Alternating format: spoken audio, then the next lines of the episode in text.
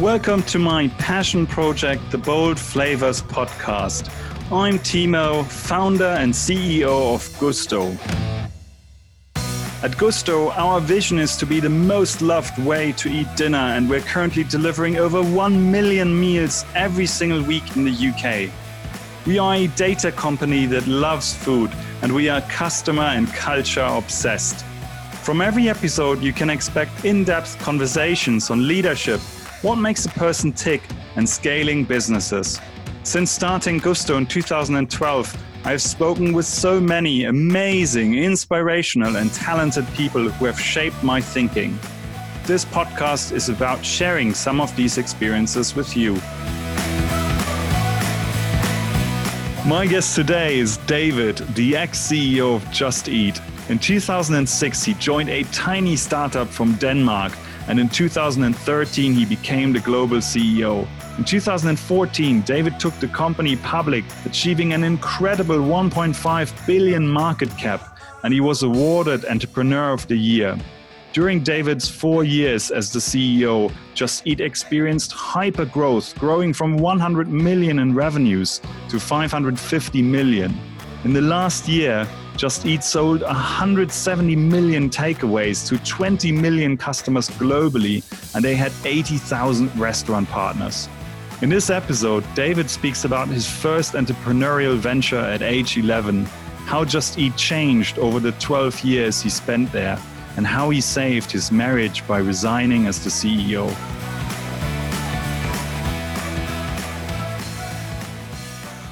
David, where did you grow up? I grew up in South Wales in the sort of late 70s and through the 80s, post miners' strike, in a little valley town, uh, well, relatively small valley town, maybe 50,000 people called Cwmbran, which is so just about 20 minutes from Cardiff. And how was it like growing up there?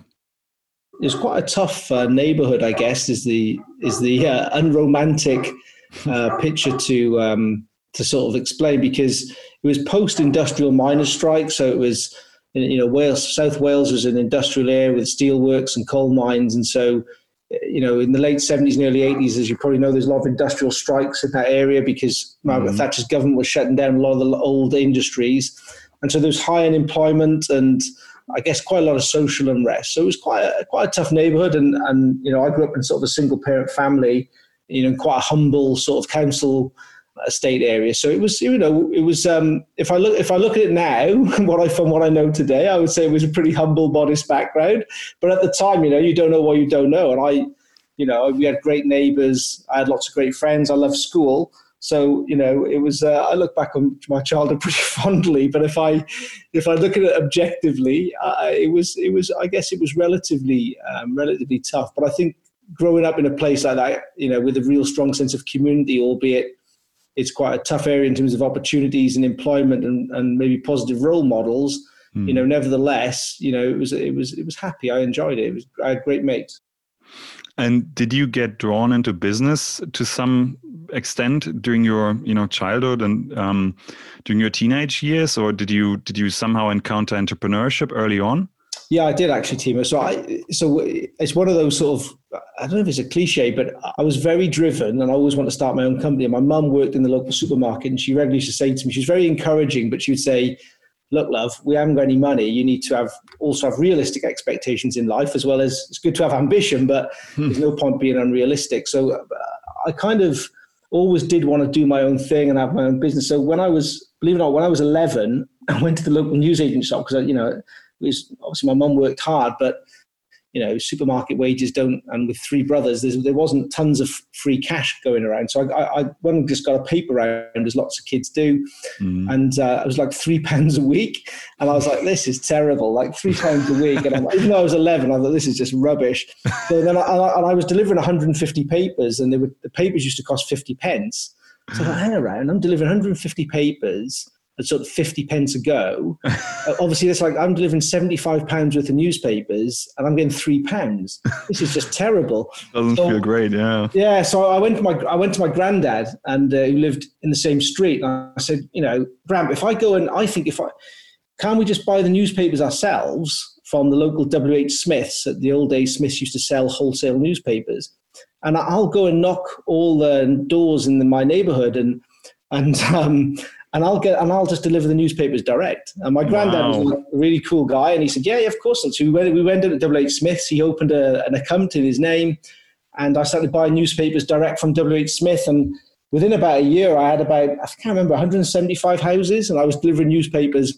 And I started making it was quite good money. I remember I was giving my mum like 20, 25 pounds a week when I was 11, 12, which doesn't sound a lot. wow, no, that's incredible. With the groceries. that is so incredible. And what what did it teach you for later on? It probably gave me, which is I think a strong sense of hard work doesn't kill you. And I think mm. what's often underestimated as entrepreneurs when people talk about entrepreneurs, especially when they've had some success, is it can all seem very glamorous and very rewarding. But I think if you ask most entrepreneurs, the first, I think, two to six, seven years of building a company, and I don't think it necessarily gets easier, but you know, just you can relax a bit when you can see the company's on a path to success in terms of the stress of it also potentially being a failure in mm. the early years. I think what it taught me was hard work doesn't kill you. And I, I, kind of got my work ethic, I think, from quite a young age, probably from my grandparents. Mm. My grandfather was a very hardworking guy, worked into his 90s. And, and that I think, you know, I used to go to school and I would obviously go and do my paper round. And I, and I enjoyed it, frankly, because I, I loved talking to people. So the second thing it sort of taught me, I think, was you know talking to your customers and listening to your customers and find out what they want. For example, I found out you know doing this paper round that the guy, the local news aid, the local shop, you know, he, he they they said one of our big problems is the guys you don't ever deliver at the same time, so we never know when the newspaper's coming.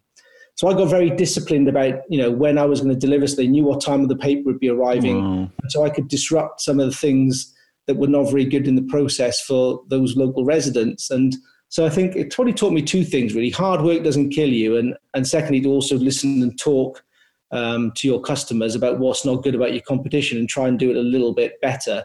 And I had that paper round actually all the way till I was 18. So until I left home at 18 to go to university in London, I I kept that paper round. It was a, it was a nice little profitable venture at the time. It doesn't sound like a lot of money, but it, for, for us and for me personally, it just enabled me to you know, buy things that, you know, my mum would not have been able to afford to buy for me, whether it was, you know, CDs or new football mm. boots, stuff like that. So it was, it, it was kind of handy. It was a nice little earner. I love it. This is, this is incredibly powerful. Thanks for sharing. So you said you then went to London. What, what did you study? I studied law and business, which I, I, if I'm honest, I didn't really want to do. I wanted to study geography, but my mum was always worried about jobs and work. It was mm-hmm. probably a bit of a product of our environment. So my brother, my, my older brother had gone to London the year before to study medicine. And my mum was like, like I, I, said, I want to study geography. My mum went, oh, love, what are you going to do if you finish university with a geography degree? And, you know, mm. I, you, you need to do something that's going to lead to a job and work. And I guess in that sense, you know, she was just worried, I guess, or conservative in, in making sure I did something that she felt would lead to a productive, I guess, career. But I, I got to be honest. So I, I did a law and business degree, but part of me's always regretted it a bit because I, you know, no maximum respect to all the lawyers out there, but I, I didn't really enjoy uh, my law degree. I, f- I found it pretty dry and pretty hard going. I, mm. I finished the degree and and graduated, but um, I knew pretty much, I think, from about the end of the second semester that I didn't want to be a lawyer uh, for a career. But but I met some great friends for sure, and I loved and I loved the social side, and I played a lot of sport, which I always enjoy so you know i enjoyed university but I, looking back on it now if i was going to spend three years studying something I, I, wish i'd done something i was passionate about and i was always really interested in geography and, and particularly plate tectonics. So i would have probably focused my energy in that. And i don't think it does you any harm because in reality as we all know now it's far better to study something that you're probably passionate about than necessarily follow this sort of vocational route. But back in the early 90s and with a sort of grown up in a sort of post-industrial South Wales sort of single-parent family, it probably felt a bit risky to go and do, you know, a degree that perhaps wasn't going to lead to a job, mm. or perception that it wouldn't lead to a job. And I know you're you're really passionate about rugby. Did you play rugby at uni? Ever since I can remember, Timo, I was. Um, my grandfather was a local finance director of a rugby team, so I can remember from the age of three and four going to watch rugby with him wow. and, being a ball, and being a ball boy and, and then playing from the age of about nine and then playing in school and playing club rugby in South Wales and then obviously being Welsh, supporting the national team and then go to university, played rugby. And then I played rugby until I was about 33, 34. So I played for my local team when I moved up to London and England. And then, and about about 33, 30, I think I broke my collarbone for about the third mm. time playing rugby, and that was the end of my uh, uh, non-glorious rugby career. But I, I, loved every minute of it. It was it's, it's a great sport and has a great culture, I think, and great values as a sport. So I really enjoyed it. Do you feel like rugby has taught you about you know team building and culture, and, and did, did you learn from it you know for your future career? I did, Timo, and it, and to me, it wasn't like one of those tenuous. Oh yeah, you know, I, I, there's there's a connection between sport and and business mm. and all the rest of it. I, I don't think it's tenuous at all. I think in leadership, good leadership in any environment is good leadership. So I learned, I think, probably three great things from rugby. One is you've got to work out how to get the best from 15 teammates, all of which that are different, all of which have a different role to play in a rugby team. And if you don't work out how to get the best from them, then you're not going to be a very good rugby team. Mm-hmm. Secondly, I learned that you've got to trust people because in a rugby team, you know, everyone has a different contribution to make depending on your position. And you need to be able to trust your guys you're playing with to do their job. And you don't need to interfere with them and tell them what to do. You need to trust them and support them as best you can in order to have a successful outcome. And then thirdly, you know, for me as a rugby, I, I captained, I think, every rugby team I played in, I think, at some point. I probably, for most of my playing career, I, I was I was sort of captain of the team. And, you know, I, I enjoyed that responsibility. I enjoyed having the responsibility to try and motivate and I enjoyed the responsibility to try and sort of set a direction and to, you know, to, I guess, support um, and have a bigger role outside of just playing for myself.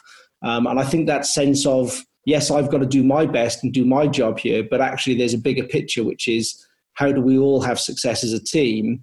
I think that played quite nicely into some of the behaviors I tried. I think, you know, um, um, to do as a CEO because you're well and good, you know, you're doing a good job, but if you're not helping your colleagues succeed, then actually you're probably not a great person to have in the team. Yeah, it's such a powerful point. Fascinating. And you then joined Coca Cola, I think, after university. How was that like? Yeah, I loved it actually. I, I really loved Coke. I joined them as a graduate at 21, and um, and the reason why I loved it, I look back on it, is it was just a great company to learn because they had a fantastic training scheme. I mean, I don't know how much they invested in training. It, would, it can't, well, maybe it did, but I can't imagine it paid back. maybe, maybe, maybe it was just in relation to me. Maybe it paid back with my better quality colleagues. But um, I ended up spending seven or eight years, and as that suggests, I not only did I enjoy it, I learned a ton. We, I'd on. I feel it looks when I look back on it now, I feel like I was on a training course every two, three months. Commercially, it made you very astute. They were very focused on numbers very focused on making operational, what they called operational execution excellence, which was a lot of process driven activity measured clearly in the marketplace by the workforce. And so I think it gave me some really good values around that. It also taught me fun in the workplace is important. Coke had a great culture on having fun. You know, so you know, all your colleagues would be together on a Friday after work which I really enjoyed. You know, they also did some organized corporate activity, which was genuinely fun as well. So for a corporate company, they were it was actually fun. It wasn't too contrived. Met some great people there, and interesting that that's what led me to Just Eat. So. Uh, my last job at Coke was I ended up uh, leading the restaurant uh, business for them here in the UK and, and Ireland. And a colleague of mine in Denmark contacted me and said, "Hey, there's this i remember i remember his description. There's this crazy danish entrepreneur that's building this local business here in denmark called just eat and it's kind of three years old. They've got nine employees and they're they're building it out of jutland. And um, he, he, he said to me look he's coming to london. I probably was for a restaurant thing or conference. I can't remember. And he said would you mind you know just giving him an hour sharing with him the restaurant landscape in the uk and how it's shaping and giving him some insight from a coca-cola perspective on the market and I said, yeah, yeah, you know, it's like, you, you know, you have a colleague and I, I liked him. He was a great colleague. And I said to him, yeah, of course I'll do it. No problem. I'll host him and I'll show him around a bit. And I ended up taking him for dinner.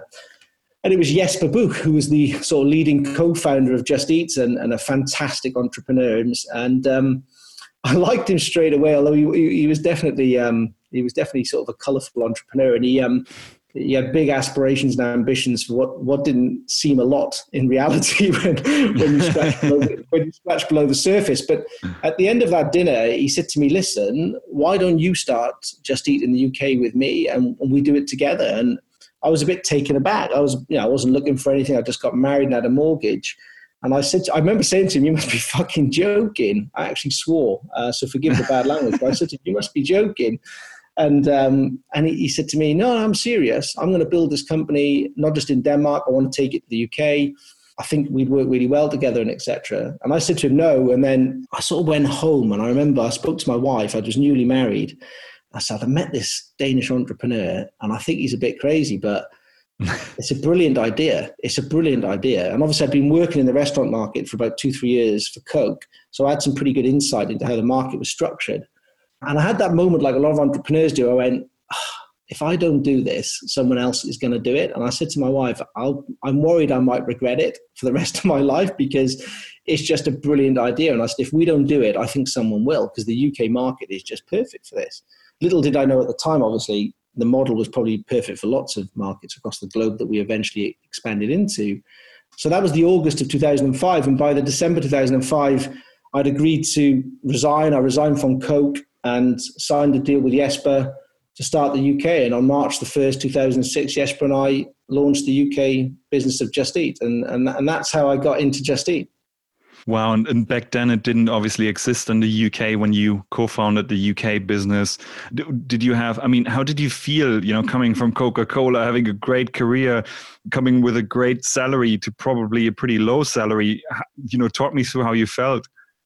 I felt a mixture. I tell okay, let me tell you. On March 1st, 2006, I was super excited, dressed in a suit walking into independent takeaways in Canary Wharf, uh, East India Dock Road, who threw me out. He literally threw me out and said he thought I was the VAT man. so I went from feeling at like nine o'clock in the morning, super excited. You know, here we go. We're starting a business together with Jesper. It's going to be super exciting. To about at about eleven thirty, thinking, "Oh, this might be a bit harder than I thought, and it's not as glamorous as I thought it was going to be."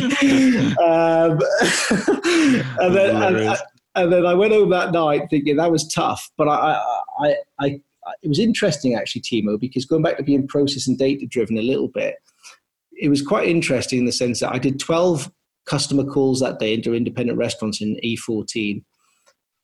11 restaurant owners said no to me and one said yes. And I did five presentations. So I, my ratio was 12 calls, five presentations, one yes. And I went home that night, not satisfied with one yes, but I made a promise to myself that I'm not going to go home any day until I've got one yes. I, I can't.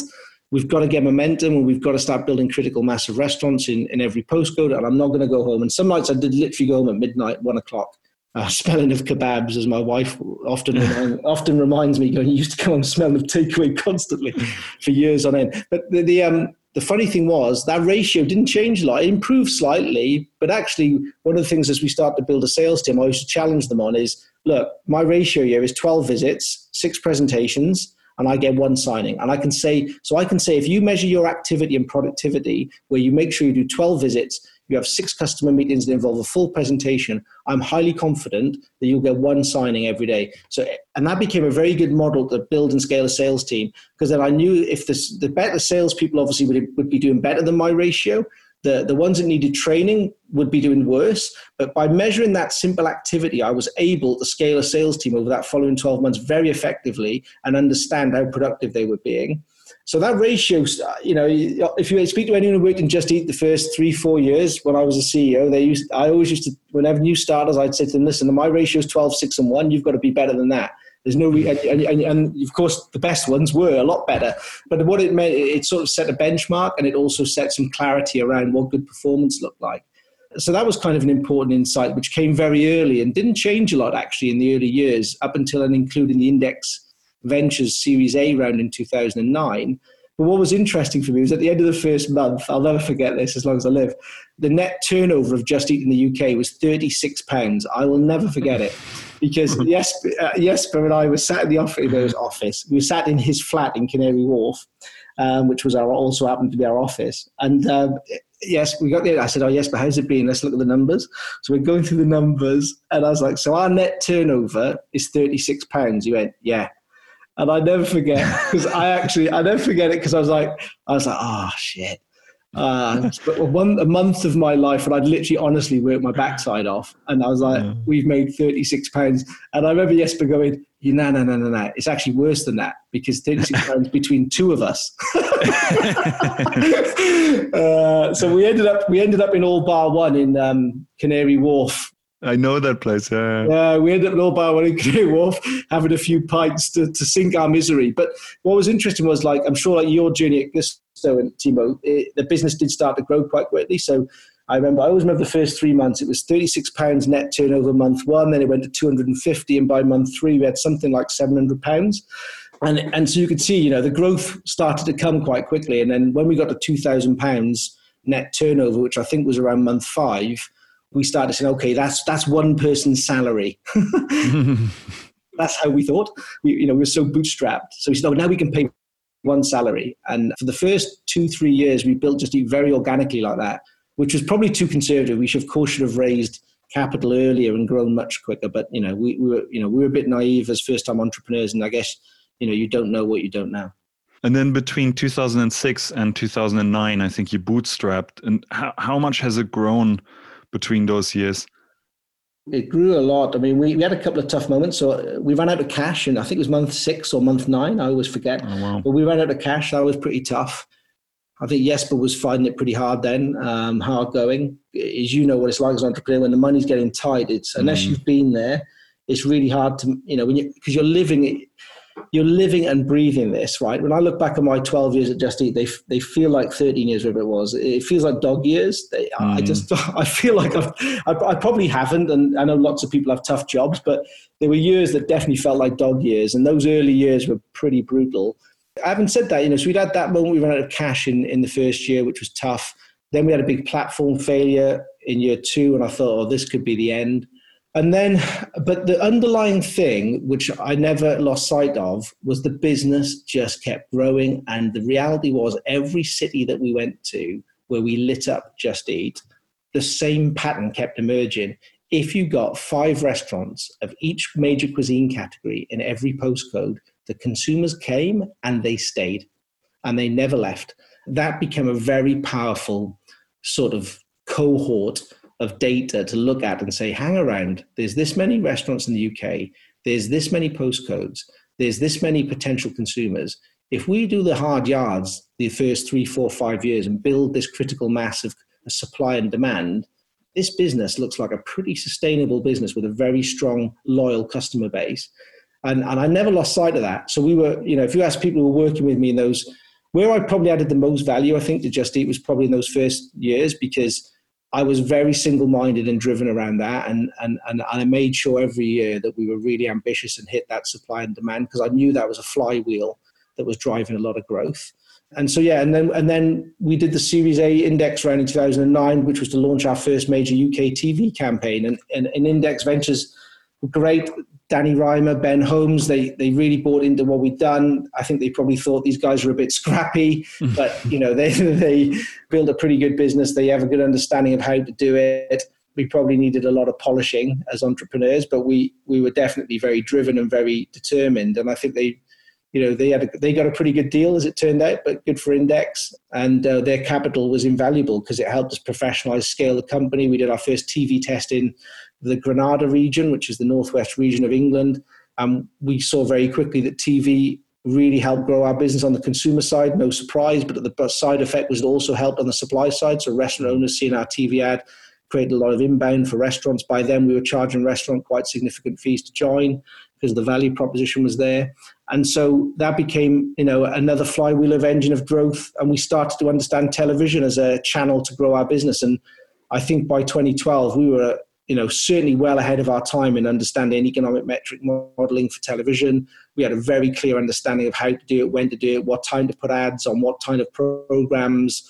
So yeah, we became a pretty lean machine, lean mean machine between I think two, 2009 and 2012. That sort of we, we were in pretty hyper growth mode then. The company business was growing like hundreds of percent year on year.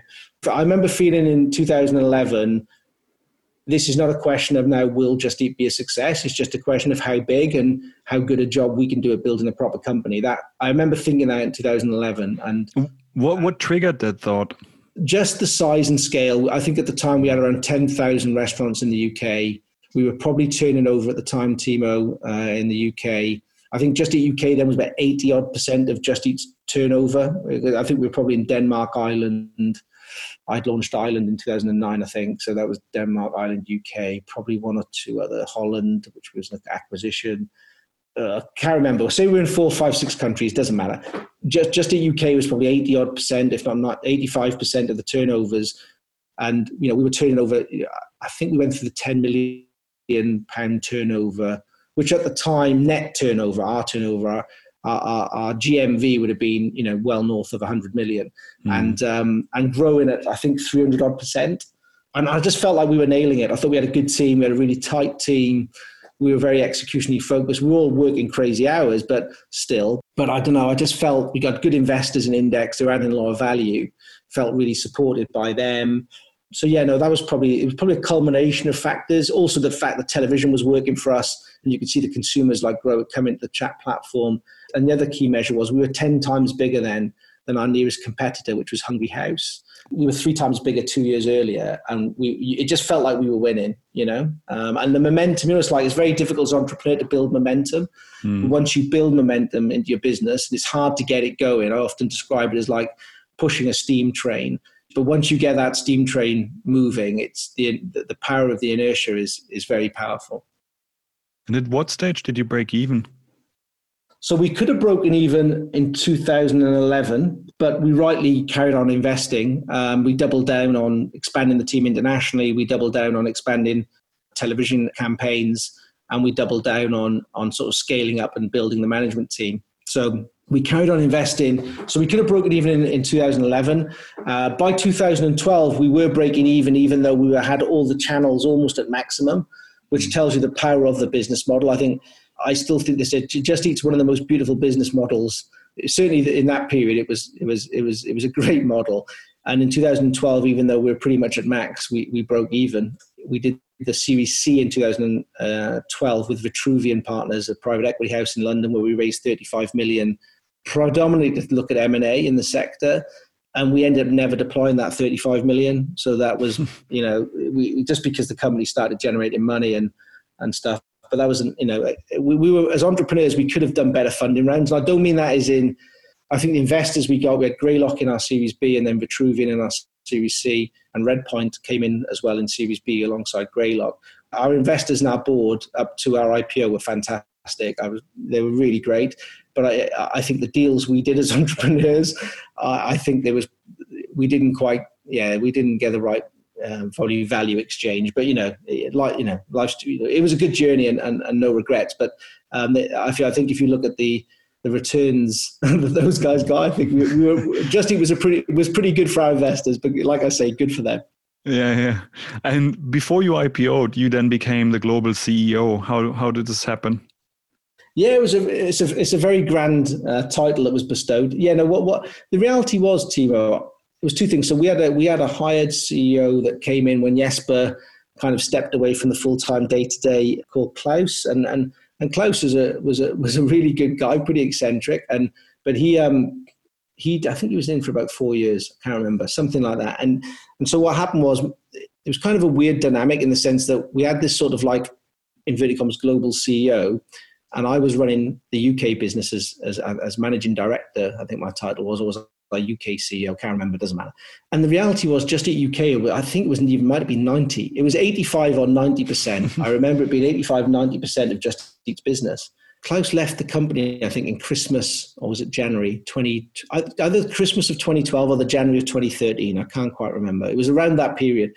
And so it, it became quite a natural step because I was, I think the board sort of thought, well, we got this guy who seems to be doing an okay job building the UK which is like 85%, let's say. It was around that level of, of Just Eat's global turnover uh, and business. I was crazily ambitious and driven, and, and I definitely would always, you know, want to take on more responsibility. Go back to my rugby analogy. I always kind of wanted to be captains of teams and and lead things. And so, you know, I, I was I was very clear in my communication to the board. Look, I'm I'm up for the challenge. Showing in January 2013, I became what was then, I always sort of smile at job titles because it, it's always a bit global CEO. In, you know, in, the truth was Just Eat was largely sort of an internationalizing business then for sure, but it was still predominantly from a turnover perspective, a UK and Danish company. Yeah, no, and, and then they made that permanent probably a few months later. And so, you know, and I, I look, I loved it. I mean, for me, it was, you know, it was a, I learned so much in that year. You know, we, we launched, I think, in in Latin America. We started to scale up in Brazil for sure, uh, which I really enjoyed. Western Europe, we started to try and professionalize and make our uh, execution excellence in outlets more consistent start to think about you know an ipo so it was just a really interesting time professionally for me. I was just learning a lot. The interesting thing for me i've never negotiated really my salary. So even when i became ceo i just didn't care. I just said i, I, I just want to do i just love working know i don't really care. I was so naive. You know i could have i should probably have like you know i didn't negotiated the life out of that but i didn't bother. I just didn't i thought you know people will pay you. I've always had this sort of sense that good boards will always pay people what they're genuinely worth. And yeah, there's always a bit of a haggle, but I kind of like to think I trust people. And I always, maybe it's a British thing, but I, I, never really wanted to get into sort of conversations about negotiating stuff like that. So I, I, I just sort of want to do the job really. So it was never, you know, it's like, I think when you're building a company as an entrepreneur, it's not, it's not about money. You know, mm-hmm. I think mm-hmm. one of the greatest misconceptions about entrepreneurs is they're financially driven. And most entrepreneurs I've met over the years totally, yeah. are not driven at all by that. That's I can honestly point. say that never one minute did I ever think about what are my shares worth or what am I. I couldn't care less. It was for me. It was about building something. I love building things. I love working with really interesting people. I like doing difficult things and proving that wrong. So it was always in the challenge of building something where I found my reward. And of course, it, there, there's, a, there's always, if things turn out successfully, there's a lovely side effect that you know you, you, make some money. But i think for most entrepreneurs i've met anyway that's that's never the, the, the primary driver. I think it's the biggest misconception I, I hear about entrepreneurs. Couldn't agree more yeah. And why did you ipo probably three big reasons so firstly we wanted to do some pretty big m&a um, and consolidate the global market for, for, for online takeaway and, and i think that thesis was a great one because you know once you build these businesses in markets it's very difficult as it's as has been shown if you look at you look at Just Eat in the UK, Uber Eats and Deliveroo have plunged literally billions and billions mm. and billions of pounds into trying to disrupt Just Eat's position. It's incredible, yeah. And if you look at the reality of Just Eat's position in the UK, still still very strong, still clear market leader. so um, and still has a very strong market share. So it tells you the strength of the model and it tells you the strength of the product. So well, the reason why I reference that is you can see why M and A therefore is relevant because if you want to build a global business, if there's a strong incumbent in the market, it's bloody difficult to shift them with this kind of business model. So we uh, that was the first reason. So that access to the strategy to consolidate the global market. Secondly, you know, obviously as a public company, it's probably less true today than it was seven or eight years ago. But in 2013, 2014, you know, access to capital for the public markets is clearly more efficient and it was uh, would give better returns. So we thought, you know, that access to capital, the flexibility of access to capital, made a ton of sense for us as a sort of highly acquisitive and expanse uh, international company. Uh, and then the third thing, we thought, well, this model is going to be very cash generative over time, and it probably sits well, therefore, in the public markets. And I think um, probably as a fourth one, actually, Just Eat's business model is very predictable. So it mm-hmm. actually, as a business model, sits nicely. So you know, investors don't like shocks, and for people who understand the model well of in food and food delivery, because of the equations I was talking to earlier about the predictability of the consumers once you acquire them, it actually is not a difficult business model. I don't think I can honestly say, I think from pretty much year two onwards, our projections, if you ask our board, if you ask Index, I don't think we're ever more than one, two percent out in our budget planning. Um, that's how predictable the model was. And so, and so we thought it would sit nicely as a, as a public company. I think largely that all those theses proved to be correct. Um, the downside was, which I didn't anticipate, was we lost all our board pretty much because as investor directors, of course, they become very conflicted when you become a public company. So a lot of our great long-standing investors. We had Ben Holmes on our board for seven years. He was brilliant in the index team. Laurel Bowden at, at 83 North, well, was then Greylock, stepped away. And we lost some. Uh, I think I think did Mike Risman at Vitruvian. He might have stayed on a bit, but we we basically lost a lot of board expertise, literally almost overnight. And I think as a first time entrepreneur, probably the biggest, you asked me, you know, what was the biggest mistake or my biggest thing, I, what would I have done differently? I think the mistake would have been that as a board, we lost a lot of talent from around the board table. And I honestly don't think Just Eat replaced it. And I, you know, certainly as a CEO, feel pretty culpable for that, which is why I was sort of saying to you earlier, you know, about, you know, the Gousto board looks to me like a really great board and you've built done a phenomenal job as an entrepreneur being very thoughtful around that because I wasn't. And I kind of let that happen to the company. And I'm not sure, sorry, that's my son. I'm not sure the company ever recovered actually uh, in terms of the quality of the board. I think we tried to address mm-hmm. it, but I don't think we ever quite ended up getting it right. So, and I think in the end that really did end up hurting the company. So yeah, I kind of regret that. Probably would have done that differently or would have done that differently with hindsight. Oh, it's really, really fascinating insight. And I mean, you know, you you IPO'd for what like 1.5 billion, so one of the largest ever UK IPOs. And how did it impact the culture and the leadership team and the team? I was pretty fanatical about our culture, so I I was deliberately a bit provocative and colourful with our board and the bankers about I'm not going to let this change what Just Eat is. Just Eat had a very irreverent culture. It had a very strong sense of fun, hard work, togetherness, sharing information widely and openly. And of course, all the bankers and lawyers wanted to stifle the life out of that. Um, no disrespect, but they kind of did, and um, and I just didn't care. I thought I'm not letting that happen. I'm the CEO here, and I'm not letting. One thing I will not compromise is this company's culture because I think it really drives performance and makes it a great place to work.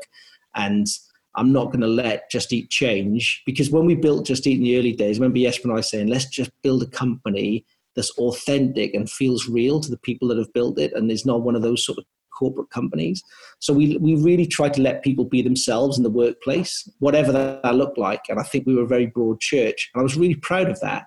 Uh, don't get me wrong, there was some risk with it because, you know, some of the humor sometimes was surely um, a bit racy but I, I, just think it was what it was was tr- authentic and in the, the likeness of the people that worked there, and that I think that made it a really great, different place to work. So the IPO didn't actually, I think, largely change the company because I, we, as a leadership team, we wouldn't let it. And you know, I remember saying to the board was we had, we had these sort of non-executive board independents join at IPO, and um, oh, they used to kill me. I just like, oh, why have we done this? Because these people were just like, you know, surely, you know, they, I think honestly, I, I, think for the first two years, some of those directors still thought that Just Eat was like, you know, some Michelin star restaurant because they'd be like, well, why haven't we got this one in Mayfair? And I just remember, Jesus. But anyway, you know, that, you know, there you go. Uh, but that was my responsibility as a CEO. And I go back to the compliment I paid you, Timo. Getting your board composite right is so important. I just I don't feel like I, as a CEO, I did get that right. But anyway, so yeah, and I was militant around that. So I just, the, for example, so the, the bankers used to say, look, you, you are a public company now, you can't share information as widely. And I said, well, we're going to have to find a way because how can people have be motivated and have understanding of the things we're asking them to do and the effort we're asking them to make if they don't have the proper context of information and data?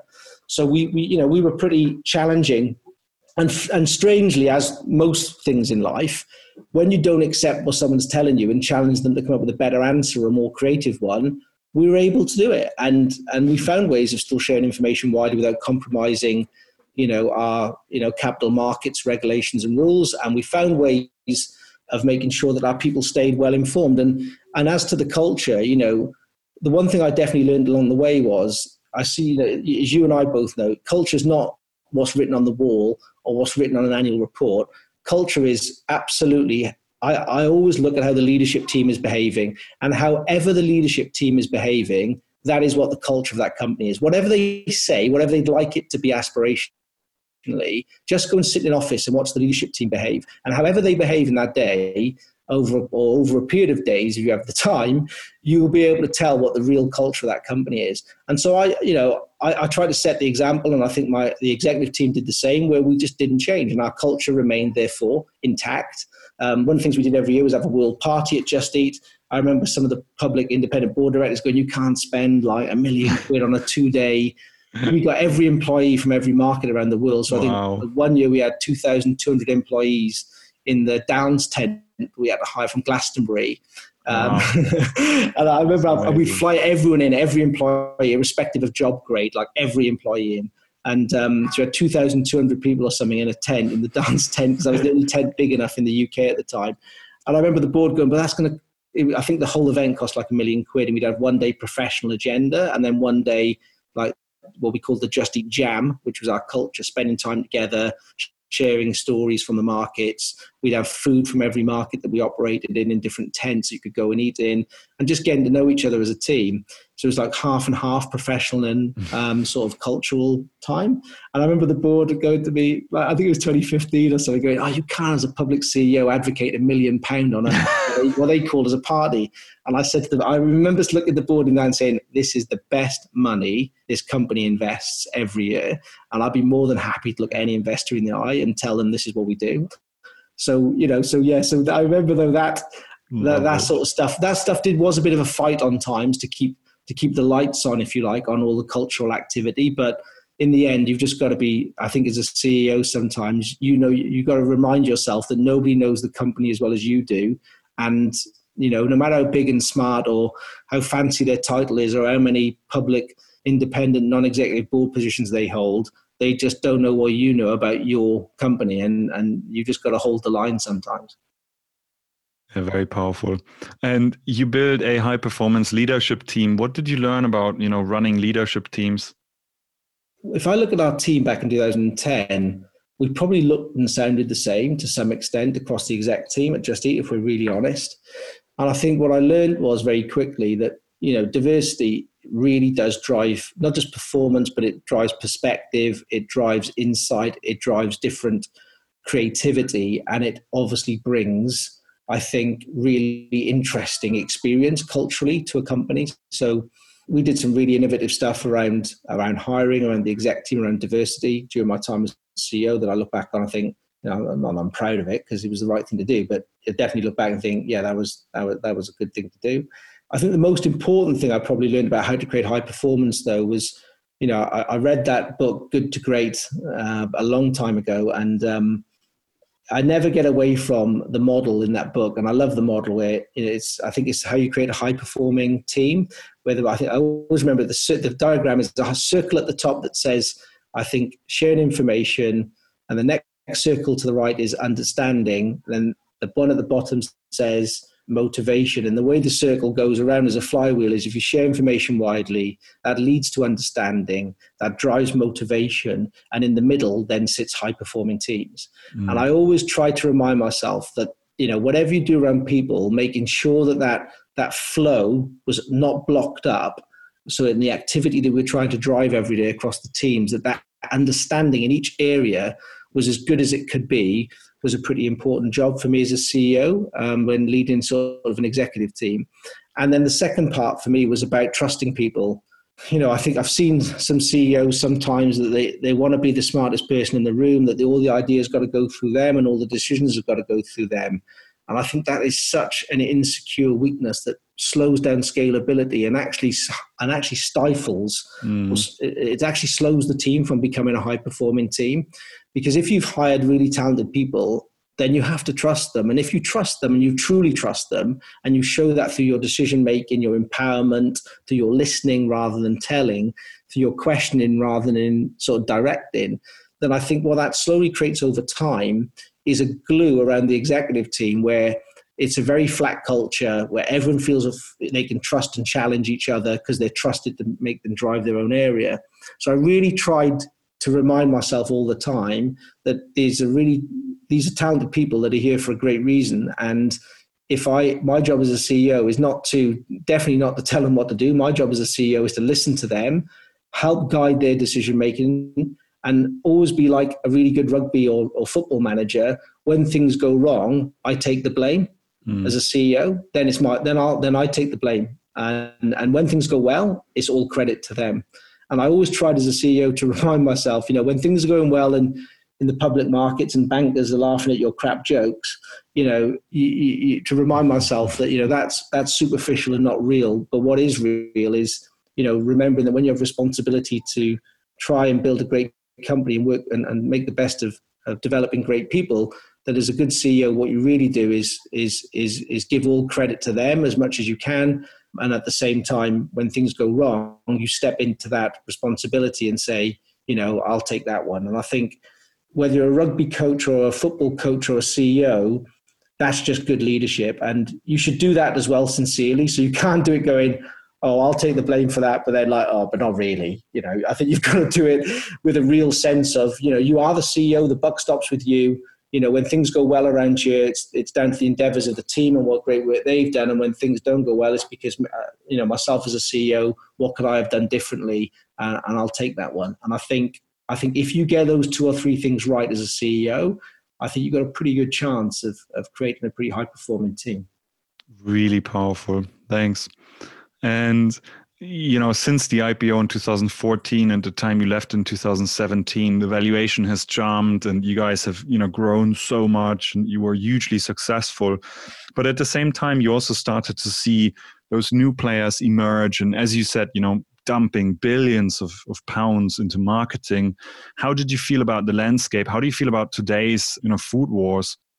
Yeah, I think, look, in a way, well, the way, the way I look at it is, you know, why what an industry that we we in a small way help build, right? I mean, so in I, am I'm I'm an I'm an excited and interested observer of how the market has evolved, and there's some great companies in the space now, and I think, you know, I think there'll continue to be new companies in the space. By the way, I, I think the food you know the food growth and evolution of the market will continue over the next 10 years i don't think it's by any means is is it reaching maturity just yet i think there's going to be some really interesting things happen in the next three four years I kind of think that we were heavily involved in sort of, I was probably involved in sort of stage one and a little bit of stage two. And now we're probably moving into stage three in terms of you have, you know, sort of, you know, kitchens now, um, which are delivering menus direct to consumers with their own delivery. You have vertically integrated business models in, in certain specific food categories, whether it be Chinese, Indian, or pizza. So the markets continue to evolve at pace. So I, I find it exciting to look at the companies that were built if I look at my time as a CEO, I should have got into delivery um, earlier. Uh, if I look back at that, I think it was the context for me at the time was we just become probably a year old public company. There was a lot of pressure on hitting our numbers around profitability because you know one of the big things we've done was talk about you know we're very predictable and to establish ourselves as a public company we had to show discipline around hitting numbers mm. so i remember being uh, tentative around that because i knew it was a very expensive model but i nevertheless you know we, we did get into you know delivery i think quite aggressively from 2016 onwards. But I wish I'd done that probably a year or two earlier. Maybe even acquired. You know, we acquired Skip the Dishes, for example, which I think was a great piece of M and A. But we, you know, anyway. So there's always things you might you would might have done differently. Um, but interestingly, I think the last thing I'd probably say around how I see the market evolving is that, you know, I think from a long term perspective, I think food and the consumer market is going to be probably one of the biggest growth areas the next 10 years. I think, you know, all of us as consumers are eating food and delivery food and authentic food more and more supplied digitally through different platforms. And so the occasions and how quick the market will grow underneath these business models is going to make room for a lot of good, successful companies. And I think so having a sort of mature attitude to that is a pretty important way to grow a company, but also understand what is your key offering, what is your core market, and being really disciplined around your core market. And then identifying what are the complementary markets for your business model that you probably want to get into. Because it's very easy when you're building a food delivery model, think we've got to be in every area. And of course, you can't. You can't be in every area. Um, so you have to be disciplined in the end and but understanding clearly what are those strategic priorities that you want to nail and then really aggressively going after them in a very disciplined way. And probably only one or two priorities not more than that and then executing really well is going to be the difference between being an average and a great company in the sector. But yeah the market will definitely continue to evolve. It's a you know food is i think those softbank it one of their sort of you know, whether they call it mega mega trends or whatever. it was terrible uh, mm-hmm. hyperbole that I read it every so often. But but the you know it is nevertheless a, a huge industry and a, and, and a fast growing one because it's just so for the modern consumer. You know, these platforms are just just give a fantastic experience because they just broaden your choice. They they're naturally inherently convenient, and thirdly, they're introducing you to food choices, and we all love food. It's one of the things we all enjoy in life on a daily mm-hmm. basis. It's kind of a universal uh, enjoyment for everyone. They're introducing to choices you just don't know exist locally. So you know they're just great platforms fundamentally. Yeah, I totally agree. I mean, it's super, super exciting to see, you know, what's what's happening in the next couple of years. And so, in 2017, you left. Why, why did you decide to leave? Yeah, it was a difficult one, Timo, for me personally. That I, I I'll probably always there'll always be a part of me actually that probably looks back, you know, there's lots of mistakes you make as a first time entrepreneur. I think how we did our fundraising, we were a bit naive in things like valuations along the way, sort of how disciplined I was around um, and how the burden of responsibility I felt as a public CEO for the first time. I was like, I think I was a FTSE 250 CEO when I was like 36 or 37 years old, and I, so wow. I felt I felt a really big responsibility to deliver on what we'd said our promises, almost to the point where I probably took my eye, eye off the ball a little bit and um, strategically because I just got too focused on making sure we delivered our numbers mm. um, in the markets uh, for a year or two. And then for me, after sort of 12 and a half years, wherever it was, I, it's always a difficult one, but I, I, think it's always good to be frank. I had I had a lot of personal issues at home, so you know I'd I'd, I'd probably spent all my th- sorry it was I started Just Eat when I was 29 in the UK, and I'd spent all my 30s building Just Eat. I was probably 41 at the time, and we I think I was on yeah my son was probably just a couple of years old. And I found myself, I'm not embarrassed to tell you, I found myself living in a hotel on my own for about six weeks. No. And uh, for anyone who's experienced that, it's pretty miserable. Mm. And I sort of remember sat there thinking, you know, you've got all these people telling you what a great success you've built and what an amazing this you are and that you are. And I'm thinking, I don't, I don't feel so amazing and successful. Wow. I'm sort of mm. sat here on my own in a hotel room. And, you know, I remember thinking someone else is going to bring up my kid. And I remember thinking, I've got something wrong here. I've got something really wrong. And I think it was the summer or autumn of 2016. And I thought, this just doesn't work. I've kind of gone and killed myself for 11, 12 years building this company. And it was a great journey and it gave me so much back. And I loved every minute. But I've really taken my eye off the ball at home. And I just didn't have the maturity, Timo, I think, frankly, to go to the board and admit it. And I, I kind of wanted, oh, just get on with it. You know, you, have got, a, you've got mm. responsibilities as a CEO. You've just got to make it work. And I tried to make it work for about three, four, five months at the back of 2016. Mm. And then things started to fall apart at home in a bad way. And I thought, I just can't let this happen. You know, you know, like I said, I'm not embarrassed to tell anyone. I, you know, I sort of, I, I love my wife and I, and I wanted to be a really great dad. And I grew up as a in a single parent home, and I just didn't want that. And mm. and um, I thought I just got to put this right. Whatever it takes, I've got to put this right. So in the Christmas of 2016, I just said to the chairman of Just Eat, I can't do this anymore. It just doesn't work. I'm traveling all over the world. I'm 20 days of the month in hotels all around the world doing stuff. It's just not compatible, and I can't make it work. And with hindsight, what I've done differently is I probably would have gone the board, or and frankly, I think the board did a pretty poor job, if I'm honest, with mm. how supportive they were of me in terms of emotion. I don't think they knew. I don't think they showed the experience and maturity of compassion to to sort of think, how can we help this guy here? He's given 12 years of his life. How do we help him mm-hmm. through a difficult period? They kind of were like, well, just keep smashing the numbers in for us. and, and so, so I, I, I, just, I just thought honestly, that, and my old man, my dad said to me, he said, son, whatever job, you, whenever, whatever you think you're doing, I promise you, these guys, the company will never love you back, um, or the business will never love you back. And he said, "Look, you've got to you've got to get your priorities straight." And um, it was great advice. And I, I saw so in the January of 2017, I said to the board, "Look, I'm done. I want out. I can't do this anymore." I, I, I remember the chairman saying, "You know, do you want to go on holiday and think about it?" So I went on holiday and thought about it. Came back even more determined, and so I resigned, and that was it. So in Jan 2017, I stepped down. The board were kind enough to say, "We'll stay on as a non-exec for a year." But that just felt weird. Um, mm. I, I, kind of regret that in the end as well. Uh, but I think looking back on it, what I've done differently is I probably would have sat with the board and said, look, can I take, I've been at this for 12 years. I think I had probably not many holidays in that entire period of time. And that was my own fault, by the way. I got no one else to blame but myself. You know, mm. I sort of demanded more of myself than I probably should have done. I certainly should have been more thoughtful about what the impact I was having at home. And um, I guess in the end, I was quite selfishly driven entrepreneurially. I think I wish I just said, "Can I have three months off and and and, and can I see where where you are and where I am?" And I think I probably for the company, if you look how then things evolved after I left at Just Eat, they hired a CEO.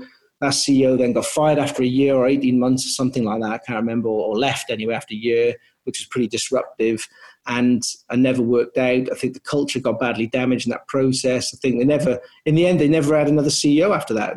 They, they ended up with an interim CEO, and they ended up merging the business with Takeaway.com, um, obviously about six months ago. So I don't think they ever really figured out how to transition and, and bring in a permanent CEO. And I don't. That, and by the way, I don't think that's anything to do with me, but I think it was more to do with the fact as a board they just struggled to get it right. And I think with hindsight, I think for both sides, I'm not saying I would have, maybe if I'd had three or six months off, I would have just come back and said, look, guys, I'm definitely, there's other things to life. But probably as a board, that would have been a smarter way for them to handle totally. it. And I definitely felt, if I'm blunt, I definitely felt a little bit like Christ. I've given 12 and a bit years of my life here.